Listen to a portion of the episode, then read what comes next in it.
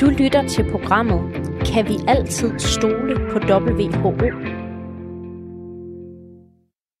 Lige nu kan man nærmest ikke tænde fjernsynet uden at høre om Verdenssundhedsorganisationen WHO og hvad de anbefaler. Det fylder i medierne, til pressemøder, og det påvirker vores politikere. Men hvem er WHO? Er det altid dem, der har de rigtige svar? Og kan vi i det hele taget altid regne med det, de melder ud?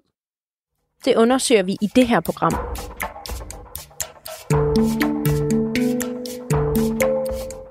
Lige siden opdagelsen af den nye coronavirus COVID-19 i den kinesiske millionby Wuhan, har WHO spillet en meget aktiv rolle.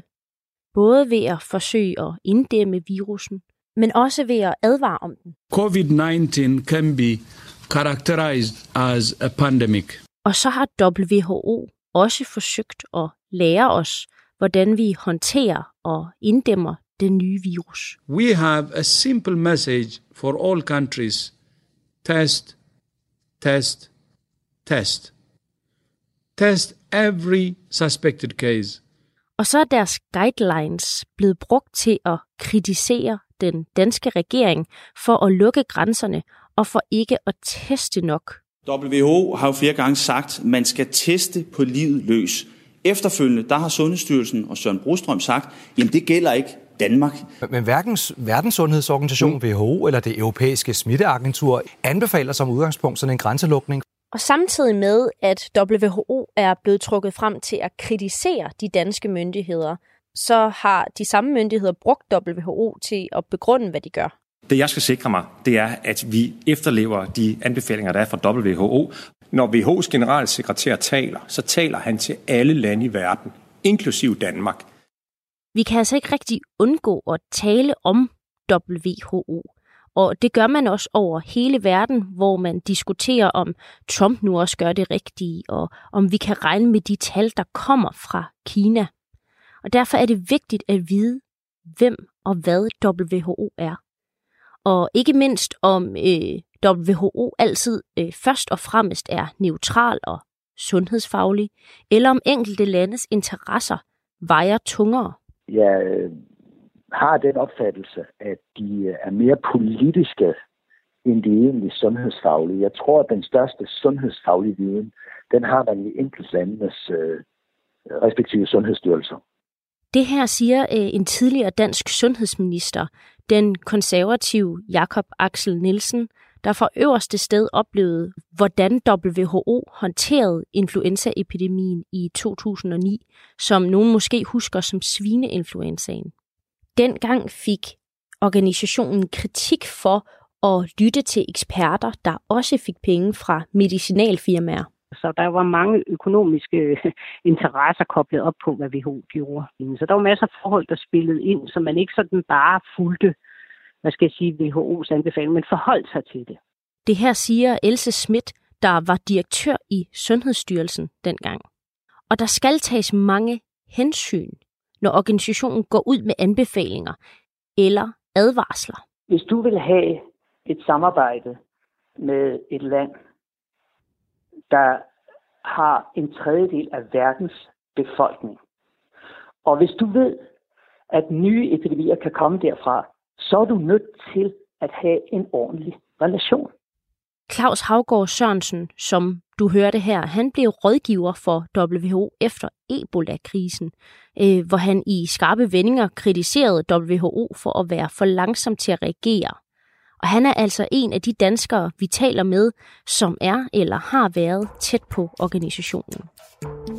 Det her er 50 minutter, hvor vi taler med primært danske kilder tæt på WHO om, hvilke forbehold man skal tage, når man lytter til organisationens anbefalinger. For når en kæmpe organisation skal komme med skarpe anbefalinger uden at knuppe hverken USA eller Kina mod hårene, er det en svær balancegang. Og når den slags hensyn er på spil, er det afgørende at forstå, hvad det er for en slags organisation, vi har med at gøre. Først har vi ringet til en professor, der forklarer, hvorfor vi overhovedet har en verdens sundhedsorganisation, og hvordan USA havde nærmest al magten, da WHO blev grundlagt tilbage i 1948.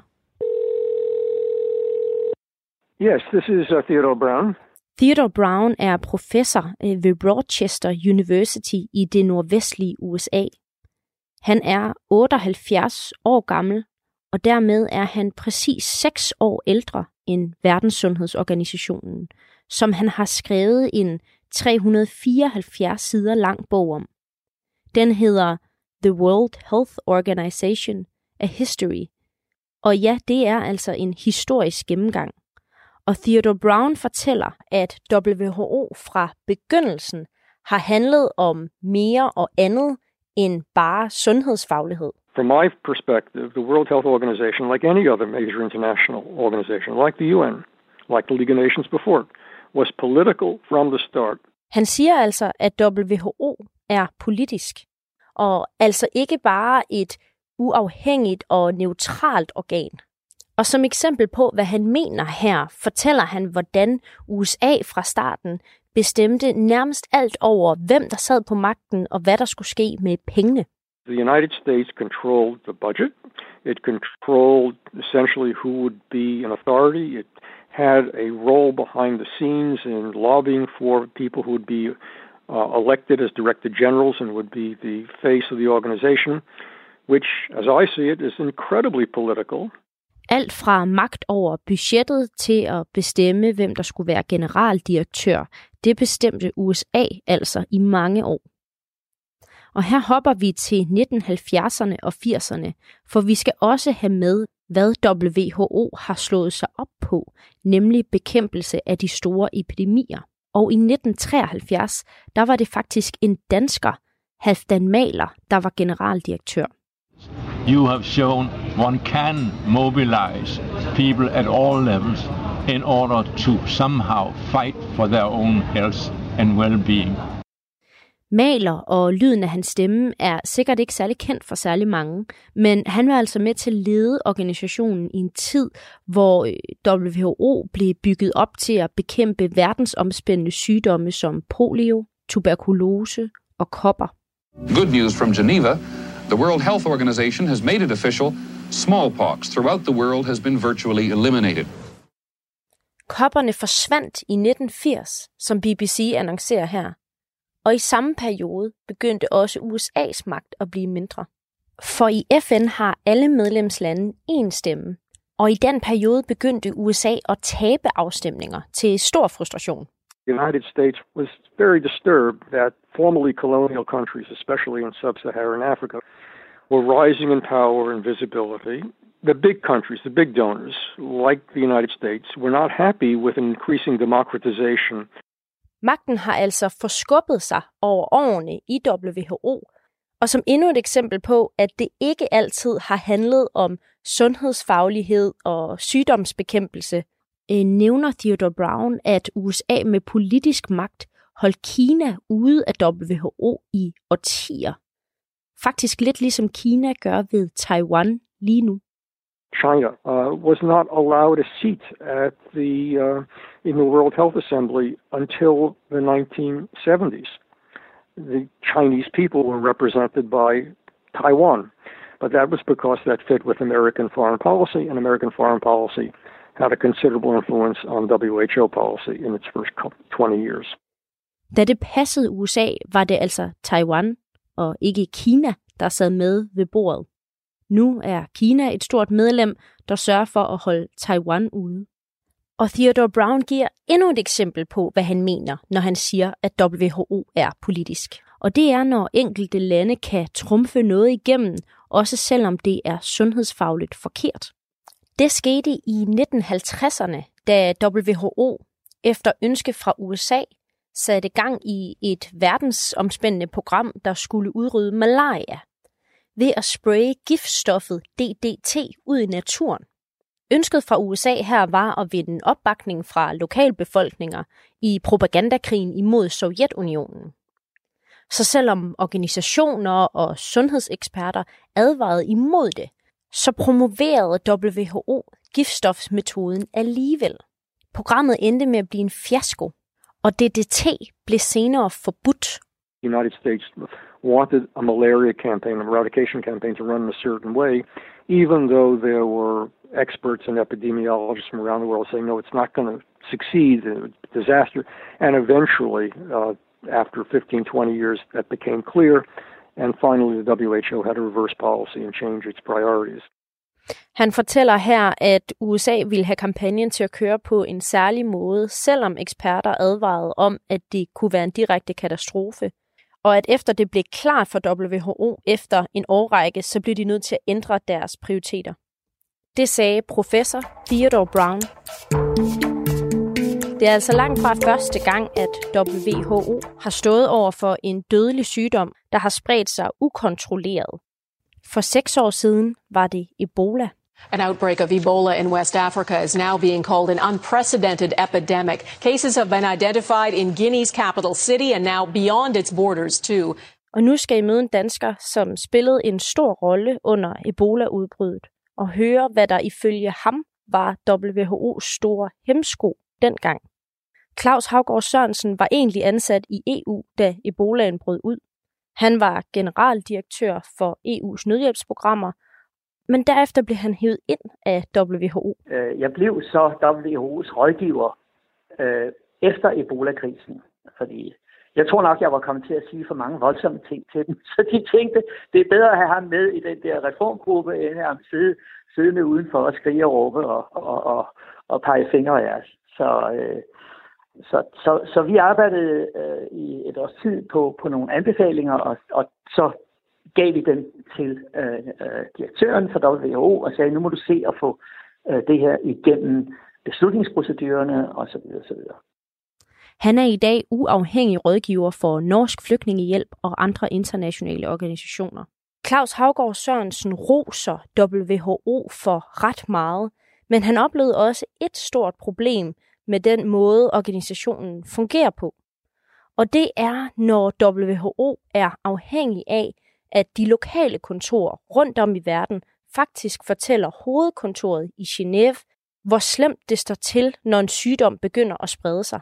Og det kan give problemer, hvis nogen, der arbejder på de lokale kontorer, i stedet for kun at tænke på, hvordan man bekæmper sygdommen, og skal tage hensyn til, om det går ud over økonomien i landet, og hvad landets interesse ellers er.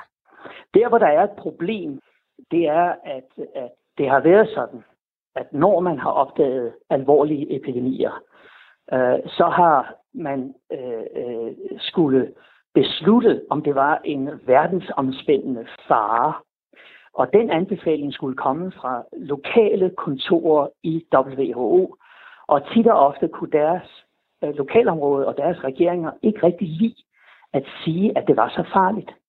Fordi du kan jo godt forstå, hvis man lige pludselig siger, at nu er der en dødsensfarlig epidemi, i Danmark, øh, jeg mener, så bliver der ikke nogen internationale investeringer, så holder turisterne op med at komme, så er der alle mulige økonomiske konsekvenser, som er alvorlige, som vi jo har set nu, også med corona. Nu siger du, at lokalkontorerne øh, ikke nødvendigvis altid melder ind, hvor slemt tingene er, fordi det kan gå ud over økonomien. Øh, hvad for nogle episoder har der været, hvor nogle lokalkontorer har været for sløve til at melde ind, hvor alvorligt det har været? Jamen altså Ebola, øh, Ebola-epidemien i Vestafrika, øh, som jeg personligt var blandet øh, meget, meget ind i, øh, der øh, øh, skulle vi vente øh, i fire måneder, fire-fem måneder, før øh, WHO i Genève øh, kunne trække i, i, i alarm, øh, i alarm øh, eller slå på alarmklokken. Øh, og det havde noget at gøre med, at øh, regeringerne dernede i regionen de skulle lige være enige med sig selv om, at øh, det var alvorligt nok til at, at, at varsko øh, det internationale system. Altså, du må forstå, det er jo ikke lande ligesom Danmark. Det er, det er jo lande, der har været i borgerkrig, og lande, der er ludfattige, og øh, Øh, hvor, hvor halvdelen af befolkningen ikke kan læse, øh, læse og skrive og den slags ting. Øh, og, og, og hvis, hvis der kommer et telefonopkald fra, fra en, en, en, en, en, minister eller en præsident fra sådan et land ind til kontoret i Brazzaville og siger, at det er ikke så alvorligt, øh, det skal vi nok få styr på og sådan noget, så, så har de lidt svært ved bare at, at sige, nej, nej, øh, det er alvorligt, vi skal have gjort noget ved det. Det betyder jo ikke, at vi ikke vidste, at der var noget, og der vil jeg jo øh, give ros til øh, læger uden grænser, som havde folk ude i terrænet de kunne se, at der var en overdødelighed. Og de rapporterede det ind, og de kom så også blandt andet til mig og sagde, der er altså et eller andet, der er galt der. Kan I ikke se på det, det skal gå hurtigt, og så videre, så videre. Men det var, det var, det var, det gik, der gik for lang tid til, at vi fik mobiliseret hele det internationale system. Og der mistede vi måske nok en 3-4 måneder, øh, som så jo gør med den her slags, hvis man kommer for sent i gang, så rumsterer virusen jo ude i befolkningen. Og, og så kræver det langt, langt større indsats at få styr på den bagefter. Og jeg vil tro, hvis man var kommet ind tidligt, øh, så kunne man have slået den ned, og måske har haft en 2-3.000 øh, øh, døde. Øh, nu øh, krævede den 12.000 menneskeliv, og det var lige ved, det var lige ved, at den var spredt ind i Nigeria. Øh, og hvis epidemien var gået derind og var sluppet løs, øh, så havde det fået øh, hele økonomien i Vestafrika til at, at kollapse. Jeg kan ikke glemme det tal, øh, du sagde om Ebola. Altså forskellen på, øh, hvis det var blevet meldt ud hurtigere, at øh, det var så alvorligt, at så kunne man måske have stået med øh, 3.000 døde, og i stedet for så endte man med at stå med 12.000. Det tal har jeg svært ved at slippe, når jeg så øh, skal høre på WHO's anbefalinger nu. Det er jo et, det er jo et ret stort tal.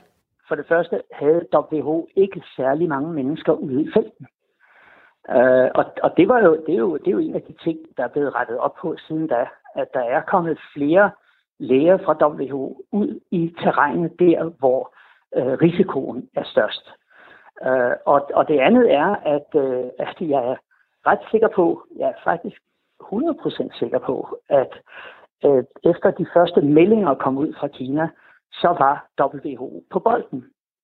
Så øh, jeg, jeg ved, at de sendte deres eksperter ud allerede i, i slutningen af januar, hvilket er meget, meget hurtigt i forhold til, hvad der skete med Ebola.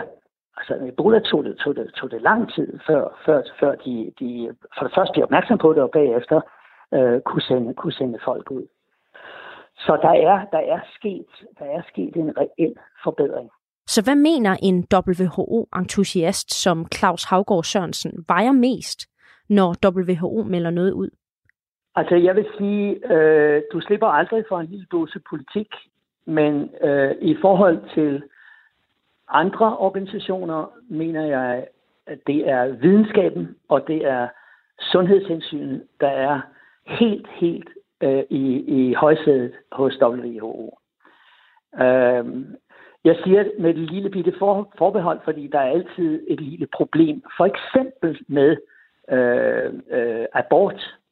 Der er nogle lande i verden, der stadigvæk øh, anser det for ulovligt. Og der er nogle religiøse og nogle kulturelle øh, forskelle. Verdenssundhedsorganisationen tager altså mange hensyn. Også hensyn, der ikke nødvendigvis bare er sundhedsfagligt begrundet. Det har flere gange resulteret i hård kritik af WHO. Omdrejningspunktet er ofte, som med Ebola, hvornår WHO går ind og erklærer, at nu er der altså tale om en international pandemi. At erklære en global pandemik, det er alvorlige sager. Hvis hele systemet kommer op og står og siger.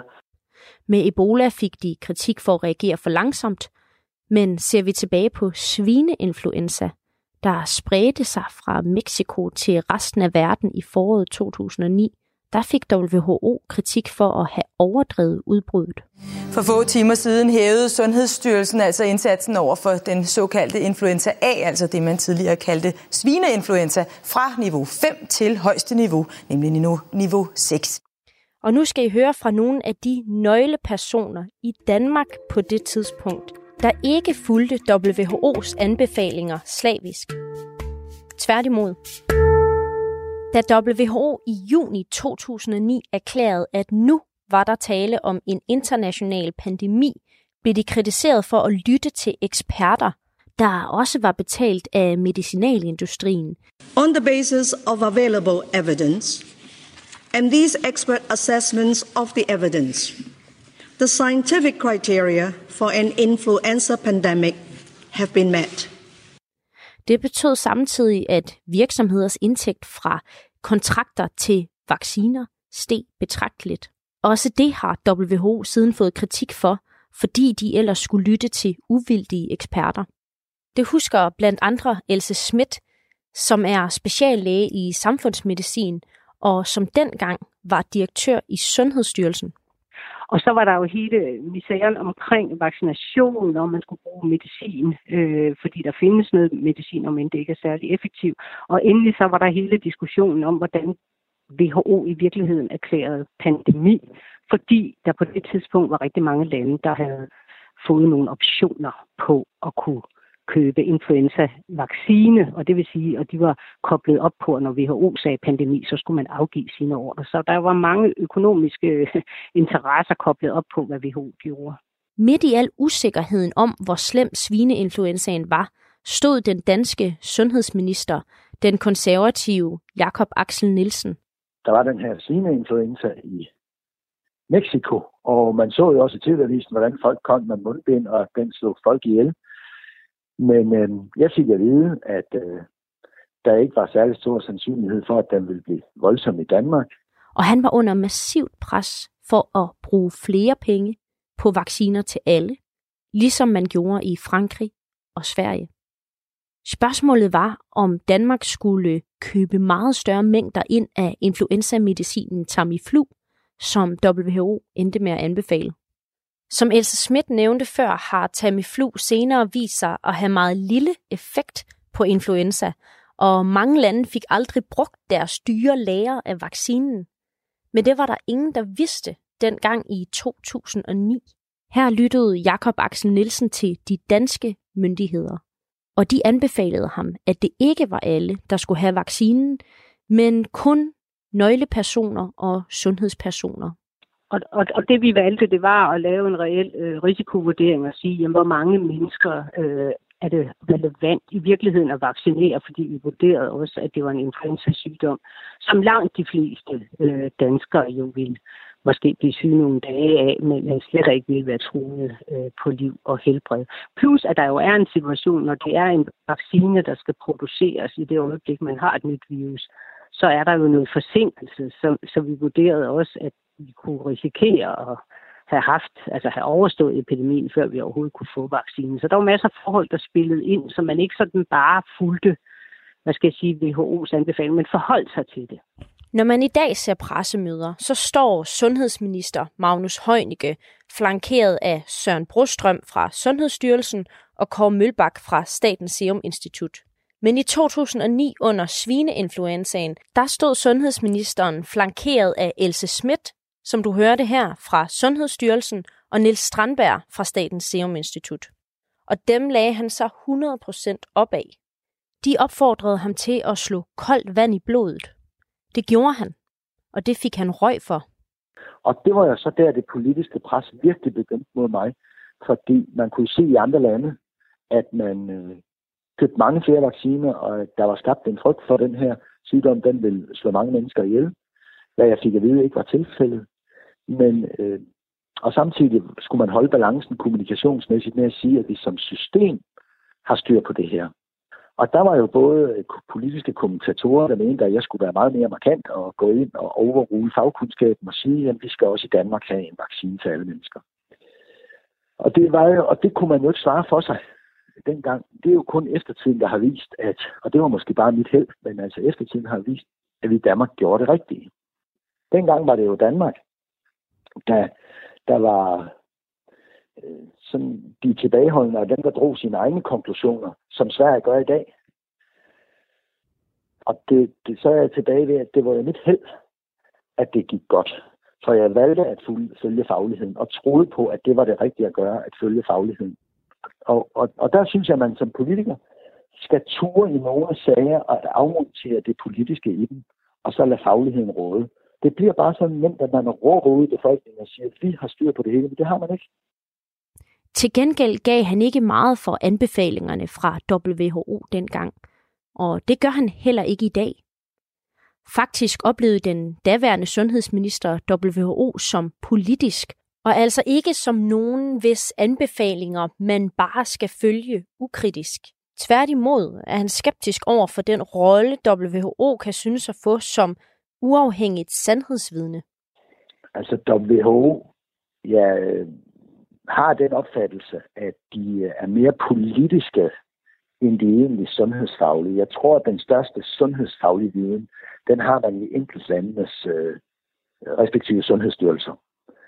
Og det er kun noget, jeg siger, fordi det er min fornemmelse. Jeg kan jo ikke bedømme det. Jeg er ikke uddannet læge. Men det er min fornemmelse, at de er gode til at italesætte ting, øh, som jo øh, i går så en politiker er, men at øh, den store sundhedsmæssige fagkundskab, også fordi de slår alt over en kamp, de, øh, de rådgiver jo både fra Afrika til, til langt ind over Asien og så til Europa. Det er altså forskellige forudsætninger, man har. Så mit indtryk er, at, øh, at fagkundskaben har mere tillid til de respektive sundhedsstyrelser i de enkelte lande, især de veludviklede lande, end man har til WHO. Det er mit indtryk. Hvad tænker du så om, at WHO på den måde bliver fremhævet som, øh, som dem, der har ret sundhedsfagligt i vurderingen af, hvordan man bør håndtere den her krise? Ja, der er jeg skeptisk. Der, der er helt i bund og grund bare skeptisk. Jeg er ret sikker på, at de små pip, der kommer fra danske sundhedspersoner, både øh, nuværende og nogen, der er pensioneret og har været inde i systemet, de udtaler sig med en større faglig vægt. Og jeg tror, at WHO har en kæmpe anseelse, fordi det er FN, og de har eksisteret i mange år, og de er jo kun, de er uafhængige og sådan nogle ting. Men jeg tror ikke på, at de har den samme faglighed. Som de, det, det er min holdning, og jeg kan ikke dokumentere det, men det er en holdning, jeg har øh, erhvervet ved den, i den periode, jeg var sundhedsminister.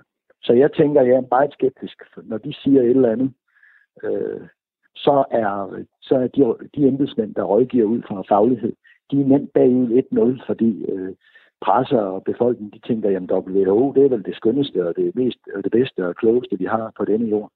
Så øh, hvis du var regering øh, eller borger nu og øh, skulle vurdere, øh, hvordan man skulle øh, tage imod de meldinger, der kommer fra øh, WHO, hvis de strider imod eksempelvis meldinger, der kommer fra Danmark, hvad vil du så gøre?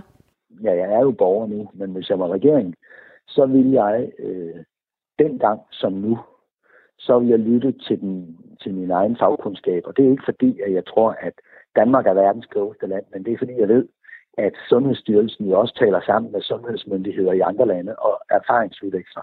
Og jeg er sikker på, at det er mere, eller jeg tror, at det er mere læge til læge på højt øh, fagligt niveau øh, i, i myndighedsregi.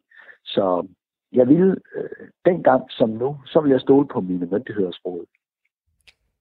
Det sagde altså Jakob Axel Nielsen, der var sundhedsminister under øh, Lars Løkke Rasmussen. Han øh, er i dag direktør i virksomheden Kalum, og han føler sig altså overbevist om, at sundhedsfagligheden er stærkest hos de nationale myndigheder. Efter historien om svineinfluenzaen indrømmede WHO, at de ikke havde været gode nok til at offentliggøre habilitetsproblemer, der kunne være ved at lytte til enkelte eksperter. Men i et mailsvar til Radio 4 skriver WHO, at der aldrig var nogen beviser for, at medicinalindustrien blandede sig uretmæssigt under svineinfluenzaen. De skriver derudover i mailen, at de anerkender, at der var problemer med informationsniveauet under Ebola-krisen, og at de nu har strømlignet processen under covid-19.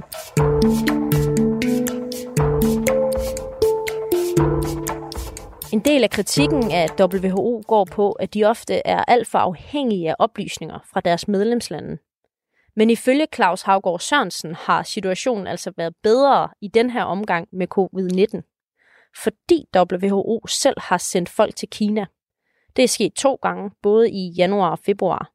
Nu skal I møde en dansker, der lige nu er en del af WHO's centrale beredskab mod corona. Hans navn er Peter Ben Emberik, han er fødevareingeniør, og sammen med knap 50 kolleger har han siden nytår arbejdet syv dage om ugen i WHO's hovedkvarter i Schweiz. En hel dag fri, det har jeg ikke haft øh, ja, siden, siden december, siden juleferie. Man ved endnu ikke med sikkerhed, hvor den nye coronavirus kommer fra, men der er en klar forbindelse til markedet i Wuhan.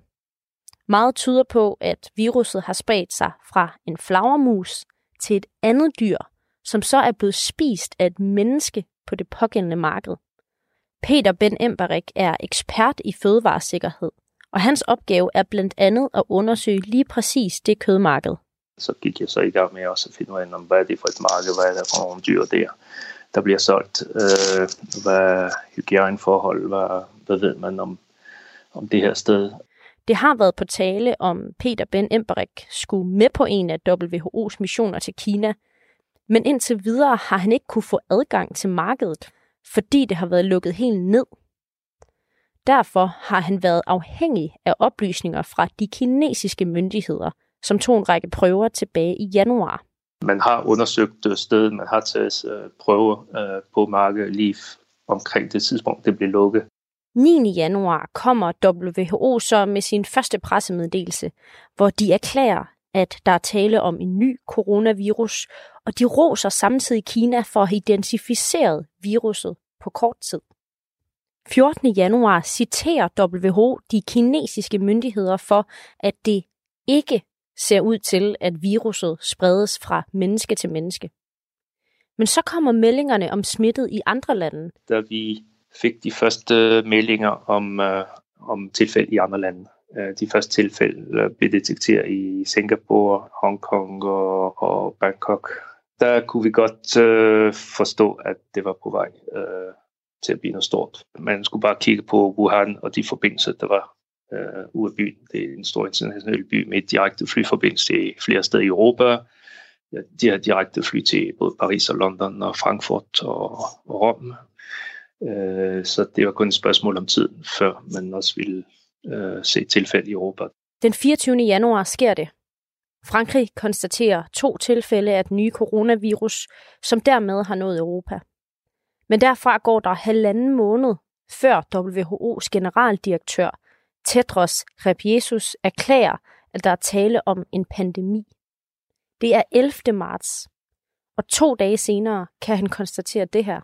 Europe has now become the epicenter of the pandemic. Tilbage i Genève fortæller Peter Ben Embarek, at der nu måske bliver åbnet op for markedet i Wuhan.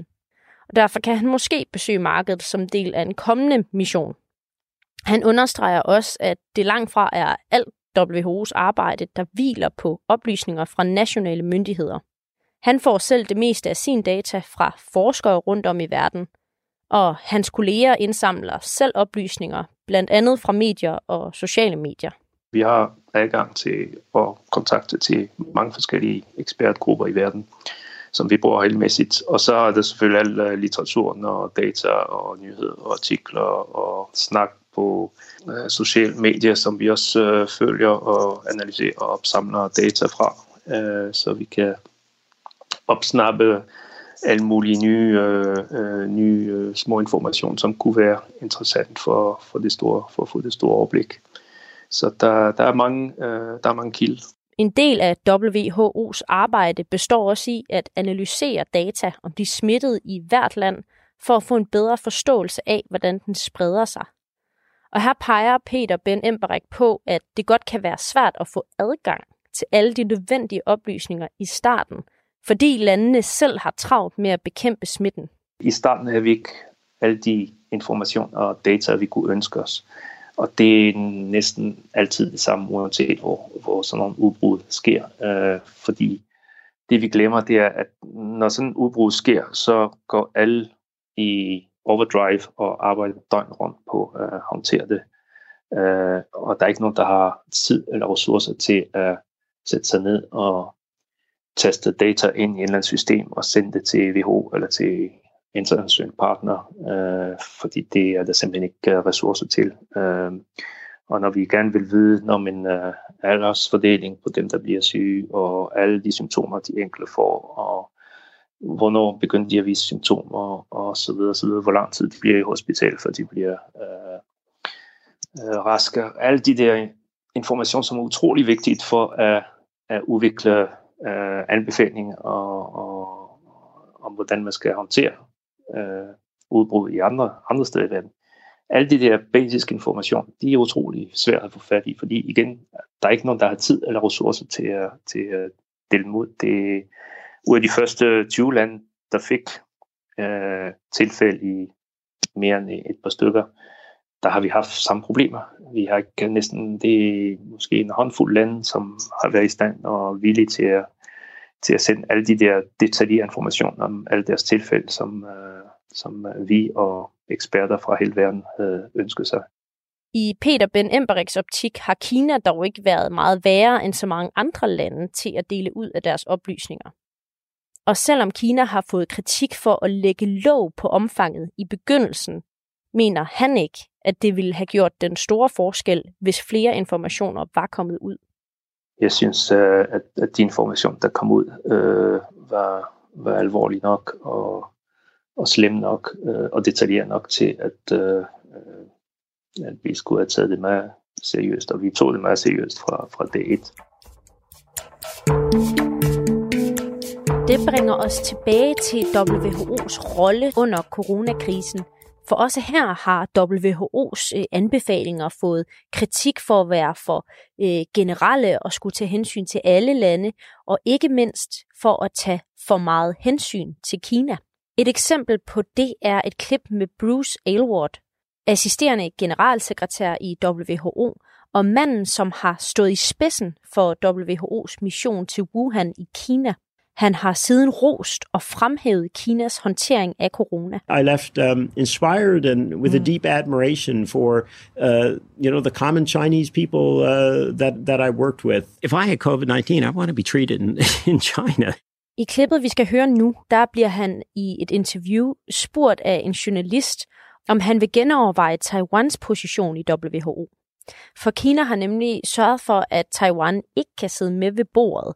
Og det betyder altså, at informationer om, hvad det er, Taiwan gør, der har virket, ikke kommer med, og de ikke får informationer lige så hurtigt den anden vej. Men da Bruce Aylward bliver spurgt af en journalist fra den offentlige ejede hongkongske nyhedskanal RTHK, der er han altså ikke meget for at svare på spørgsmål om Taiwan.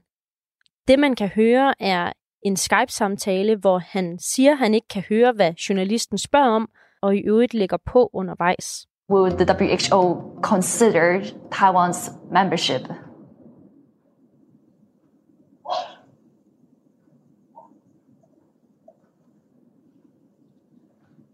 Hello? We, with the, with the I'm sorry, I can't hear. I couldn't hear your question. Okay, yeah. Let me let, let me let me repeat the question. No, that's so, okay. Let, let's move to another one then. Right, because because I'm I'm actually curious on talking about Taiwan as well on Taiwan's case. Har prøver mediet at oh, ringe ham op igen på Skype, men det får de ikke meget ud af. And I just want to see if you can comment a bit on how Taiwan has done so far in terms of containing the virus.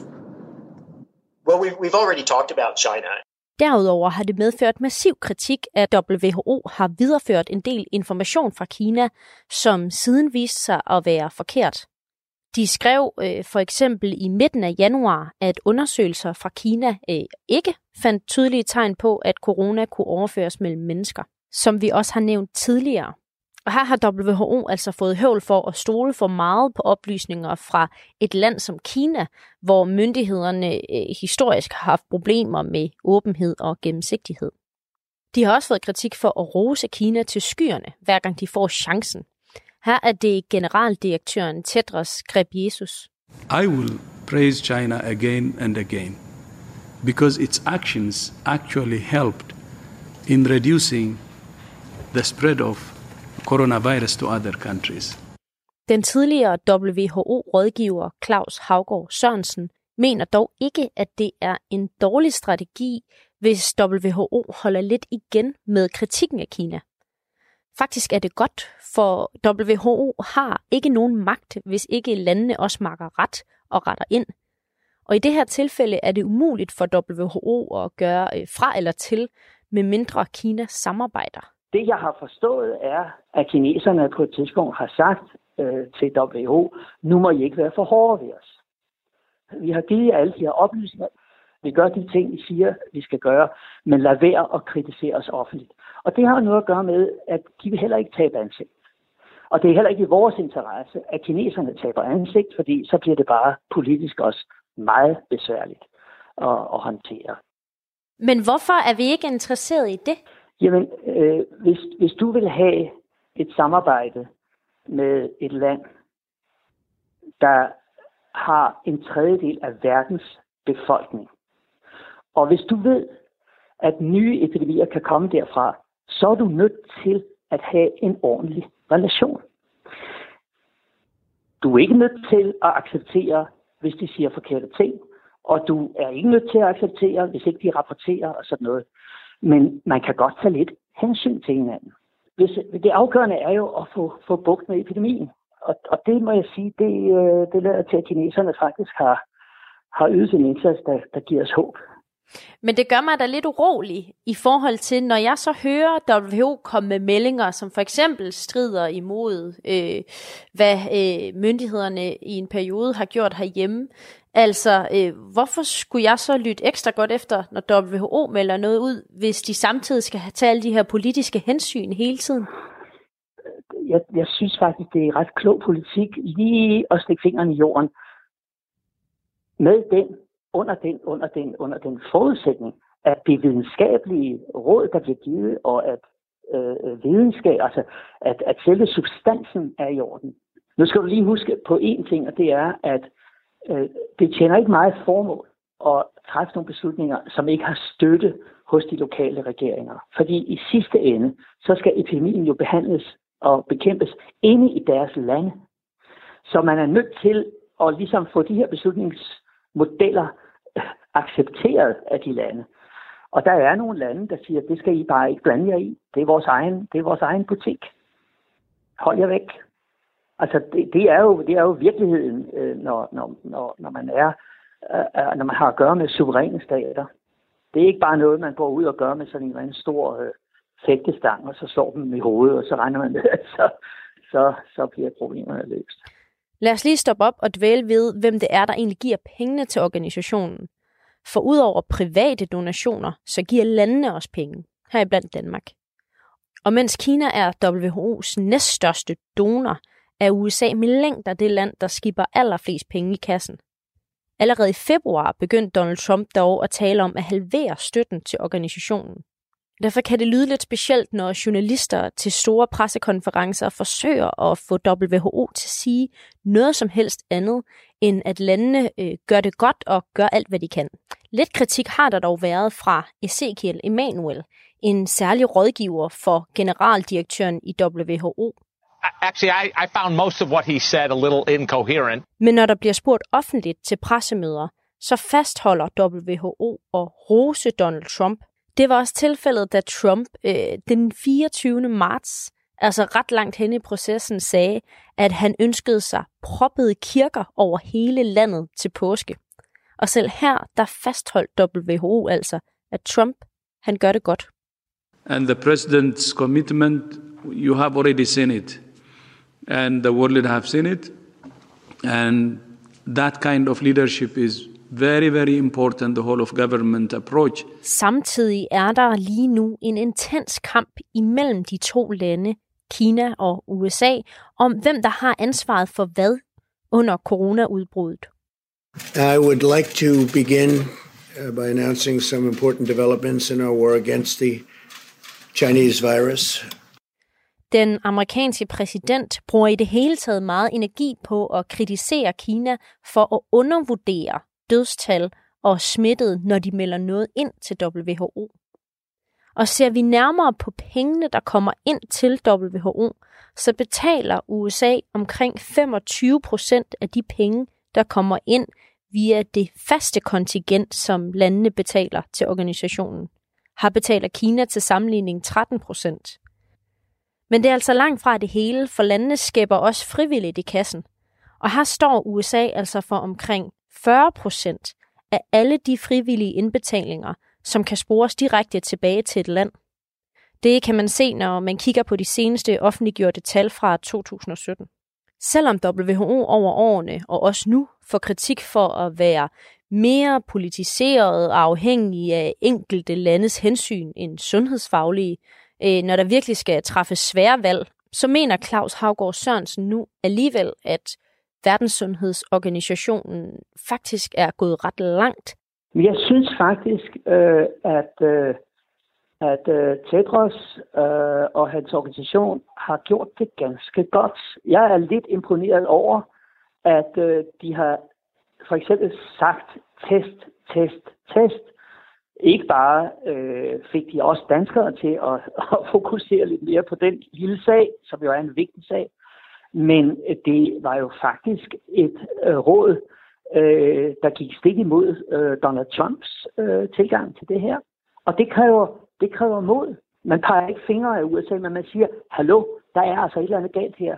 Det, det, er, det er sådan noget, du ved, hvis, hvis en international organisation øh, er for højt råbende, så sjovt nok, øh, så kan der bagefter komme et skift på ledelsespositionen. Og så bliver direktøren sendt til Timbuktu eller et eller andet sted. Så hvad er det, man skal huske, når man lytter til WHO?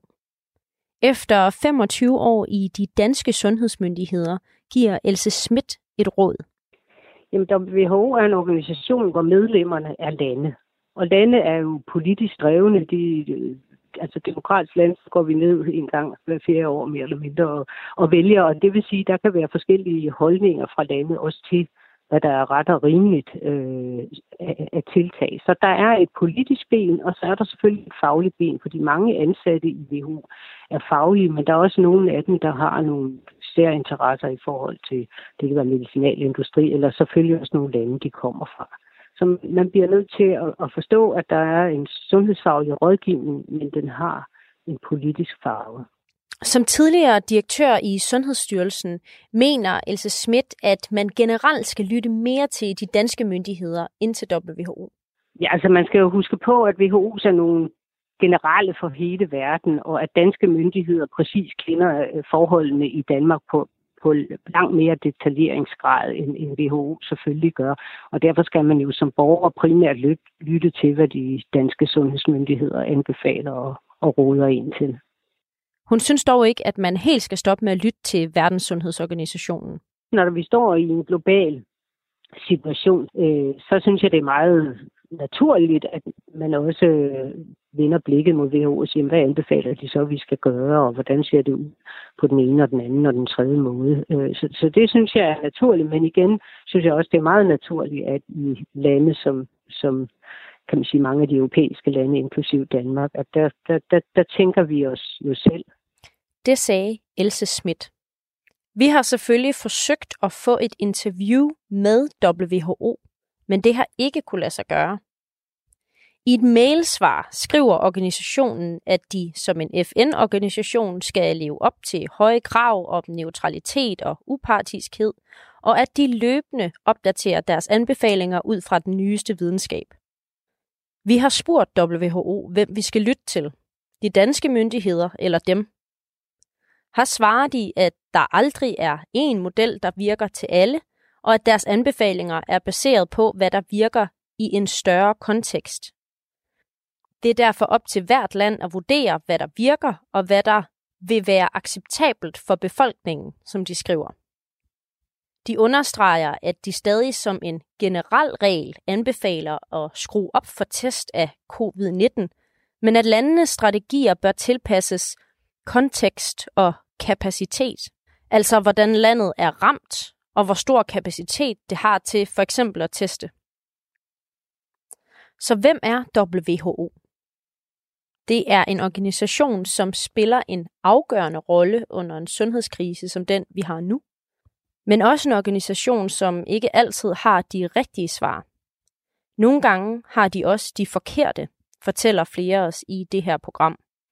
Her lyder anbefalingerne fra danskere, der har været tæt på organisationen, at man ikke bare slavisk skal følge WHO's anvisninger, men tage forbehold for, at organisationen er afhængig af 194 meget forskellige lande. Både når de indsamler sygdomsdata, betaler regningerne, langer kritik ud og forsøger at få alle til at rette ind. Her i programmet har vi været igennem en kritik af WHO, som i høj grad knytter sig til den måde, de har håndteret tidligere kriser. Og WHO anerkender, at deres seneste styrkeprøve, Ebola-udbruddet, ikke bliver håndteret godt nok. Samtidig lover de, at håndteringen af den nuværende krise tager lektien fra fortiden alvorligt. Du har lyttet til en særudsendelse på Radio 4. Den er produceret af Mads Anneberg, Jeppe Rets Husted og mig, Tine Toft. Og redaktør er Bjarke Stenter.